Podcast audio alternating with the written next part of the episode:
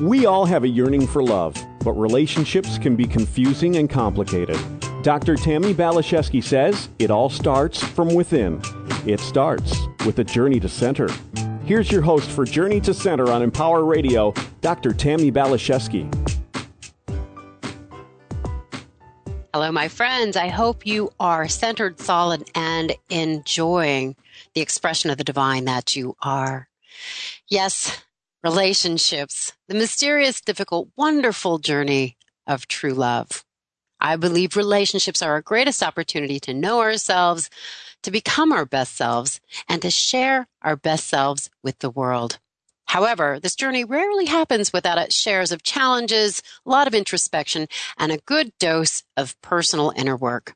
Today, we have an expert with us who can potentially help us bypass some of the pain and confusion that seems to surface in our committed relationships and support us in understanding the natural cycles that are part and parcel of partnership. Relationships, as well as the tips, tools, and helpful hints to stay in our loving. I'm so excited to have her back with us for a second show. We are joined by Linda Carroll. She has worked as a couples therapist for more than 30 years. In addition to being a licensed psychotherapist, she's certified in transpersonal psychology and imago therapy, the highly successful form of couples therapy developed by Dr. Harville Hendrix and Helen LaKelly Hunt, who we've also had on this show. She's a master teacher in pairs psychoeducation process and a nationally recognized relationship education program for couples. Linda has studied many modalities of psychological and spiritual work, including voice dialogue with Dr. Hal and Sidra Stone, holotropic breathwork with Dr. Stan Grof, the fourfold with Angeles Arrien, the Diamond Heart work of A. H. Almaas, and training with the Couples Institute of Dr. Ellen Bader and Peter Pearson. She's also certified in the Hot Monogamy program, which helps couples create or recreate a passion connection between themselves. She's the author of a very helpful and informative book called Love Cycles The Five Essential Stages of Lasting Love. I'm so happy to have you on again, Miss Linda Carroll. Well, I'm so happy to be here. Well, so we had you on a show, a previous show, where you really went into the five love cycles, which I think was so very helpful. And I really want to get into um, how we can start to navigate the more uncomfortable or confusing terrain as some of the more challenging cycles. But before we do that, can you just briefly mention the five love cycles again? Maybe people will recognize themselves somewhere in here. Well, when we first fall in love, we feel this mergy, wonderful feeling, which I call the merge state, like we're half and we found our other half, um, enchantment. And then we begin to move into a power struggle somewhere between a year and three years. Um, those those wonderful chemicals wear off, and we don't see everything as perfect. We start to find out we're with a real human, and that we're a real human. And so, as we, some people describe by saying the magic is, starts to go, and that's the stage of doubt, the stage of the power struggle. What's happening here? Am I with the wrong person? And, so, and then we can get stuck in those power struggles. And so, where we were once we were once enchanted, we now become disenchanted. Everything was perfect. Everything is wrong. At that point, we have to make a decision: Do I stay and just live a parallel life? Do I leave? Do I try to figure out what's going on in this relationship or do I do nothing? And fortunately, we have the wonderful expertise of so many people who can help us if we decide to stay and figure out how I got here. Not to stay to save it or to not save it, but to figure out how we got here. We really have a chance to get to know ourselves, our patterns. If we leave, we don't have to do the same thing again.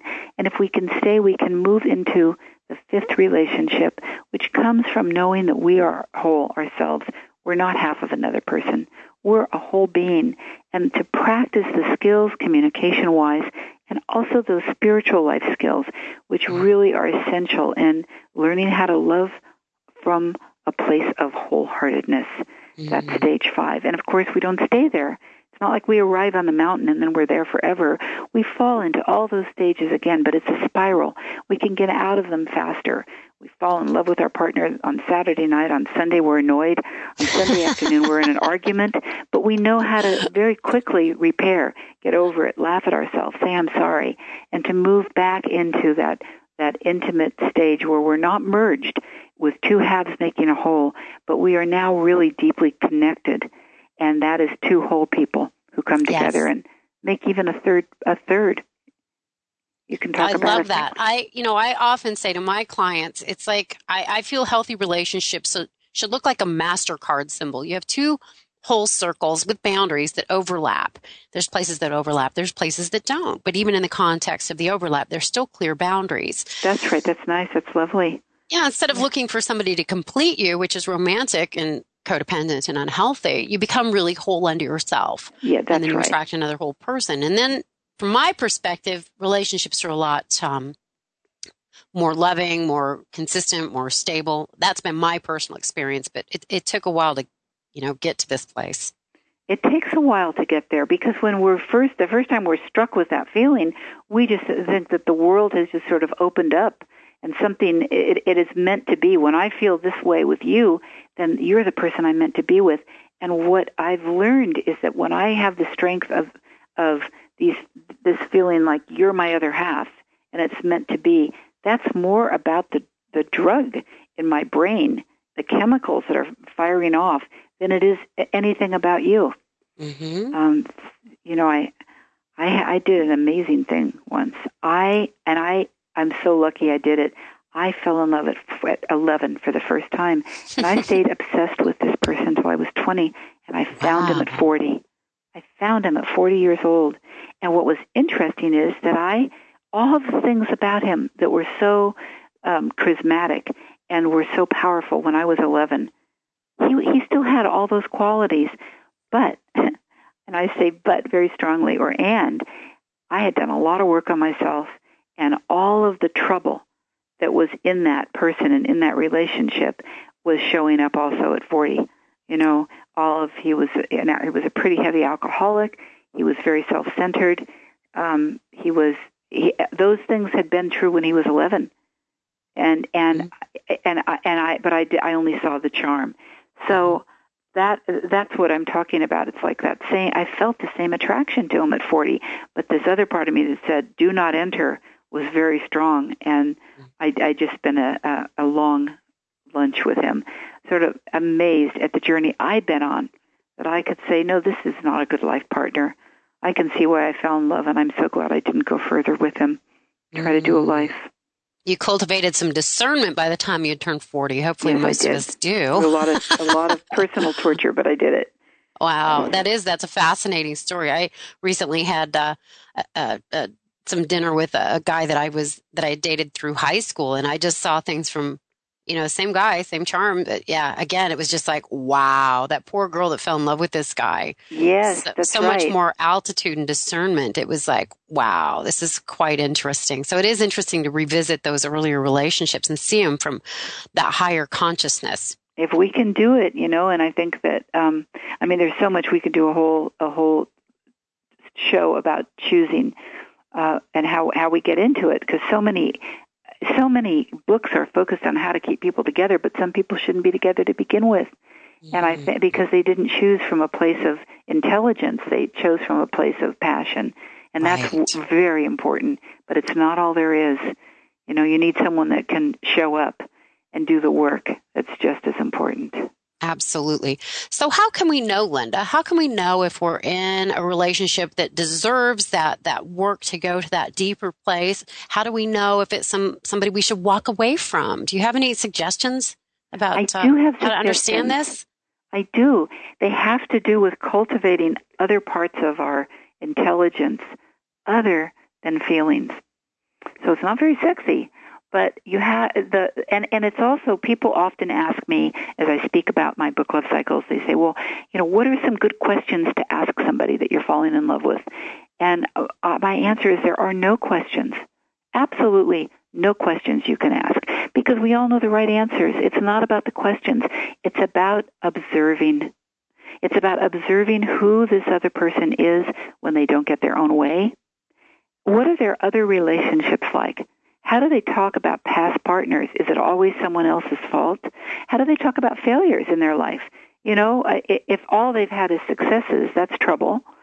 And how do they talk about things that didn't go so well for them? Do they say, can they name their part of it, or is it always someone else's fault? Mm-hmm. What are their relationships like with their family? Do they have cutoffs? Do they talk about their family in a way that's pretty realistic, loving, but also not making them perfect? Because both of those are red flags. You know, if if people say, "Oh, my family's perfect," that's trouble because no one's perfect. And if people say, and that's and it, we were talking about that whole person, a whole person knows that things that people aren't perfect. So that do they talk about family as perfect or all bad? And both of those are signs that there's trouble. Mm, one extreme or the other. Mm-hmm. Uh, yeah, one or the other. So the, the, you observe how they live their life, what their integrity is like in the world, not with you, because how they treat other people eventually is how they're going to treat you.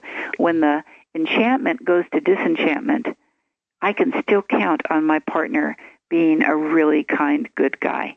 Mm-hmm. You know, even though even when even where he has been disenchanted with other people in his life and with me, you know, he still comes up as a really good guy, and that is, but not everybody does.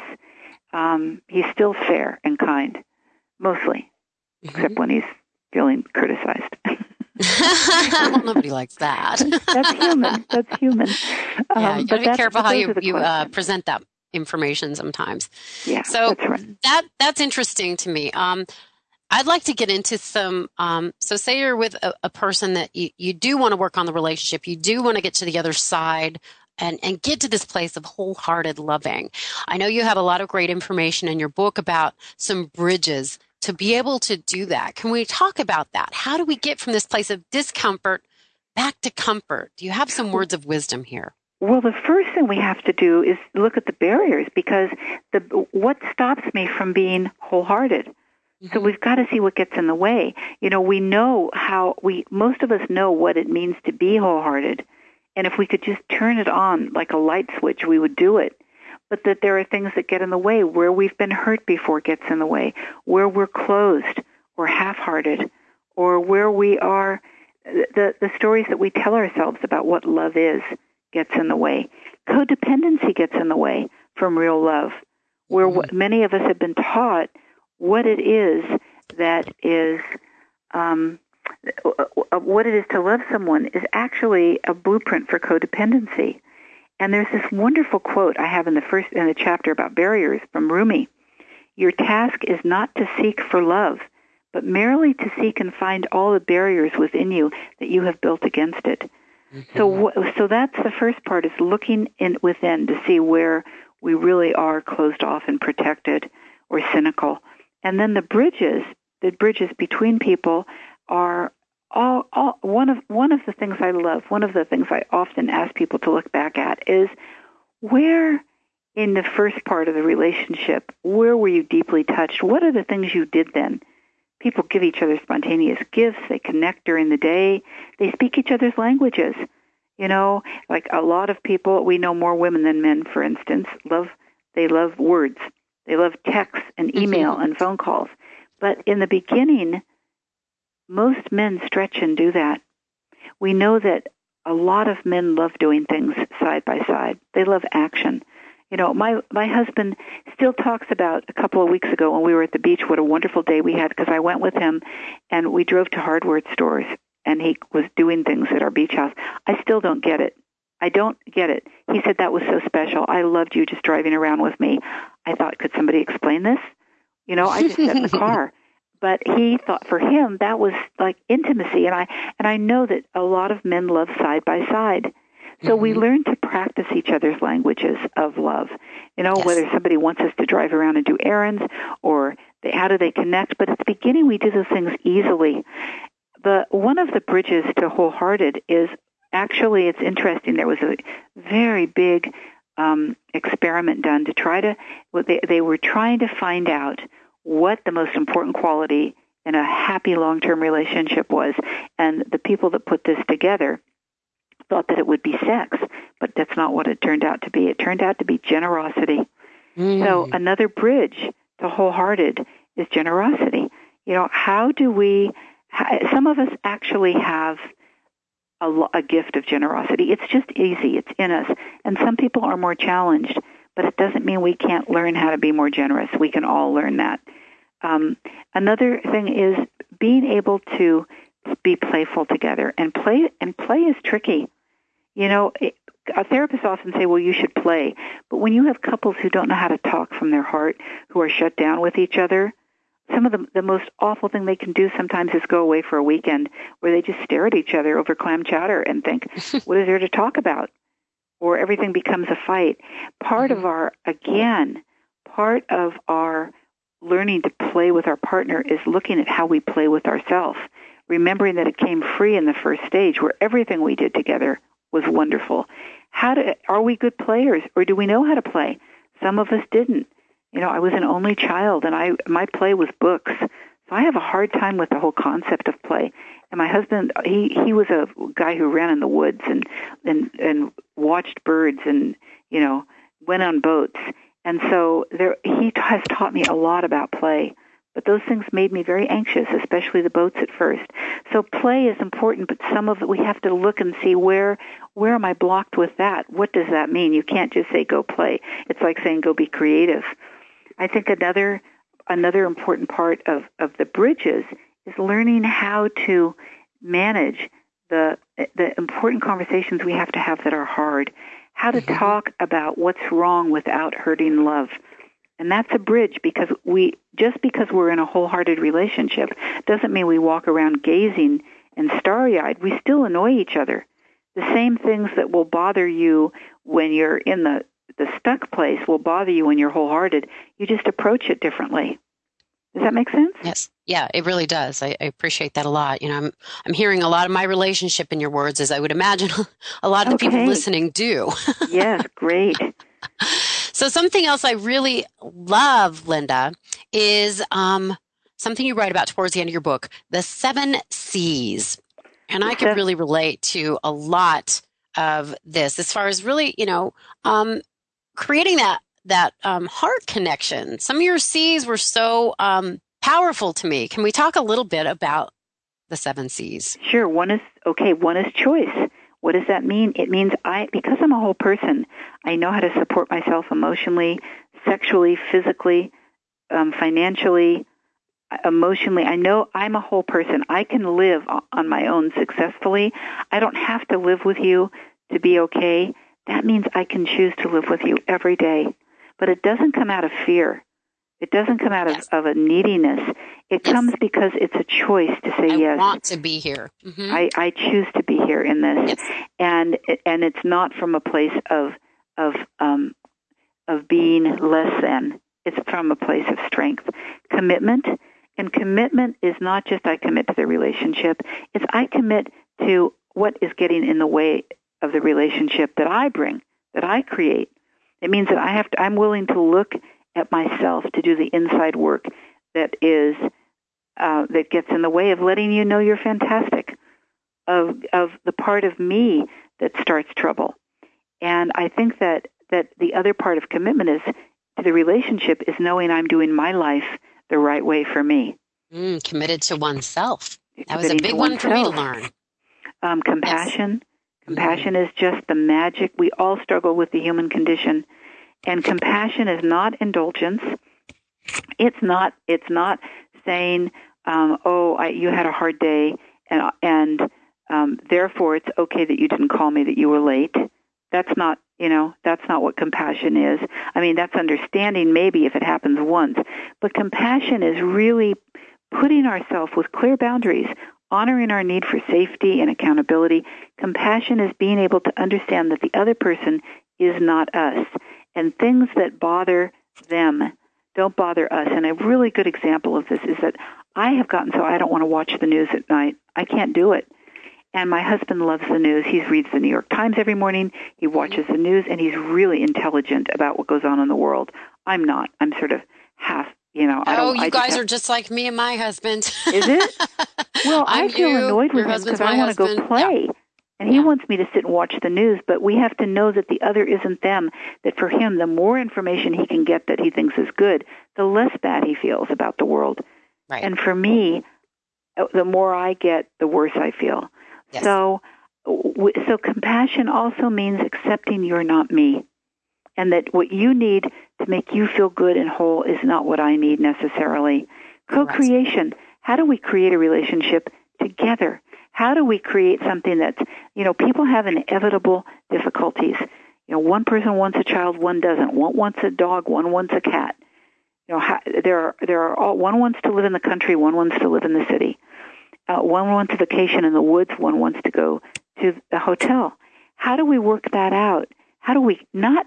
No, I don't like that word compromise because to me it means both people get a little bit of what they want and most of what they don't want. But how do we create something between us from our strengths that's really going to work? And I, and co-creation again, there's a lot of skill in co-creation. The last is courage. You know, I think that we need courage to confront ourselves. It means to face our own fears. It means to be able to know how to bring up hard topics. Courage means to say, I'm sorry, I was wrong. That's a really important thing to say in a relationship sometimes. I'm sorry, I was wrong, I was unfair. And that takes courage to do too. So that's the fifth C is courage. Mm. That's a lot. That's a lot of good stuff. I have another one. I don't know if you have this, but curiosity. That's been so oh, helpful. that's a great one, isn't it? Who yes. are you? who are you? That's wonderful, isn't it? Tell me about you. Because you're yeah, not rather me. than saying this is who you have to be for me to be happy, I get curious about who he is, and it is. It's like visiting another planet. We're so different in so it many is ways. like visiting another planet sometimes. But then you, then for me, sometimes I hit those places where we really know each other in a very deep way, and we're alike in a. And I always say we're really alike in a soulful way. Our mm-hmm. personalities couldn't be more different, but our souls know each other and can rest easy together. That's beautiful. That's re- I feel like I can relate to that for sure. Yes, yeah, that, that, I think it sounds like you can. Pure heart connection, despite any of the the details and differences, and re- right. you know the respect of that. That's beautiful. So I have to say, I really love the last chapter of your book so much. Love is an inside job, and then you have a segment from the inside out, which is the subtitle of all my books, because I do think it it oh, really oh, has to start with them. We what's the last quote you had in your book? We don't see uh, others as they are; we see them as we are. That's we don't right. see the world as it is; we see it as we are. So we have to take responsibility for our connection relationship with ourselves in order for the outside of our reality to to be something that is enjoyable, that we want to observe, that we that we want to participate with. It's an inside job. That's right. So, Linda, do you have any um, words of wisdom or suggestions for us to really kind of um, embody and embrace that um, a little bit more today? Well, okay. My last words of what are my last words? You want me to leave you with something? Uh, we, well, we have four minutes left, so we have more than just a couple last words, but some last thoughts about how to really create that loving um, connection within ourselves, so that we can have it more outside of ourselves. Well, I think the value of psychoeducation that is really, really huge. We live in a time where we have roadmaps, and we've never had that before. Mm-hmm. That has never ever. Uh, we've never been in a place where certainly my parents they were not able to go to a book or the internet or listen to talks like this, programs like yours.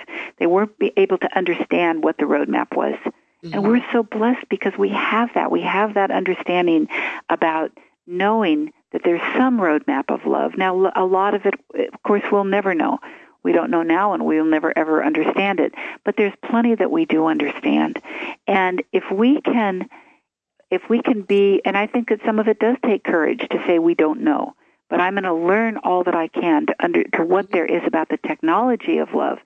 And it's sort of a strange word. It doesn't really go with it, but in fact, I think it's a, an appropriate word. And if I'm committed to, you know, we have all, a lot of a lot of information about communication skills, but the other skills we need are the skills the wisdom traditions talks about. The generosity and patience, forgiveness, and working on those skills, I think a relationship is a truly spiritual path because mm-hmm. in order to really make it work, you have to develop those spiritual characteristics in yourself. Without generosity, you're not going to have a wholehearted relationship.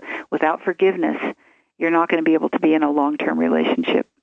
And without doing your own work, you're going to always be coming from neediness or trying to make up for something rather than knowing what it's like to love from a full heart. Mm.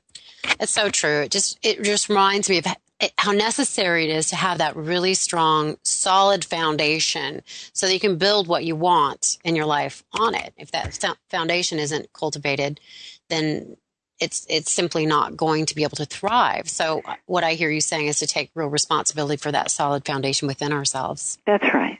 Yes. So important. And I do believe what, what you're saying also reminds me of the, the saying, when the student is ready, the teacher appears. So right. what is it you want? What do you want help with? What do you want support with? And then scan the horizon because it's all available.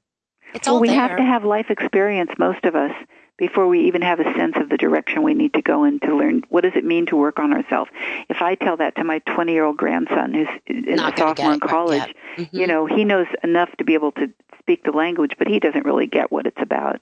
You know, I think that you have to be able to have been in life enough and humble enough to say, some of this happened because I didn't know something. I want to find out what it is I didn't know. Right. I, I, read that somewhere and it made so much sense. We can't learn our lessons vicariously through anyone else. And I think parents want to do that as friends and siblings and family. You want to be able to help other people avoid the problems that we've experienced, but it's, it's impossible.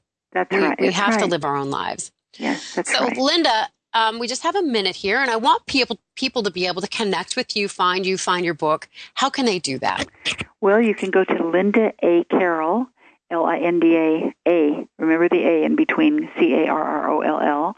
And if you go to my website and lindacarroll.com, that when you click on books, it takes you right to my books, to my book website, and it also tells how to get a hold of me. Um, if if you are interested in any kind of counseling, Skyping, coaching, I do that. Um, I travel a lot. I work with couples all over the United States, and I love it. And I also speak at the wonderful Rancho La Puerta. I'm there four weeks a year, talking and talking about love. So there's lots of ways to connect with me. Come to the ranch; it's just the best place on earth. Mm, and I would love to hear from you. Beautiful. Well, Linda, I have enjoyed you immensely. I'm so glad that you were able to say yes to the conversation and, and bring some more um, clarity to the sometimes confusing uh, subject of relationships. And to my wonderful, incredible listeners, I'm always so honored to be spending some time with you. If you have any questions, if you have somebody you want me to talk to on the show, if you want to connect for any reason, please go to my website, tammybphd.com. I have a free prosperity program available for you there. And I, I'm always open to having um, interaction with you. That's what this is about connecting, communicating, having conscious conversation. So, so glad you're a part of the energy here. God bless you. Onward and upward. Bye for now.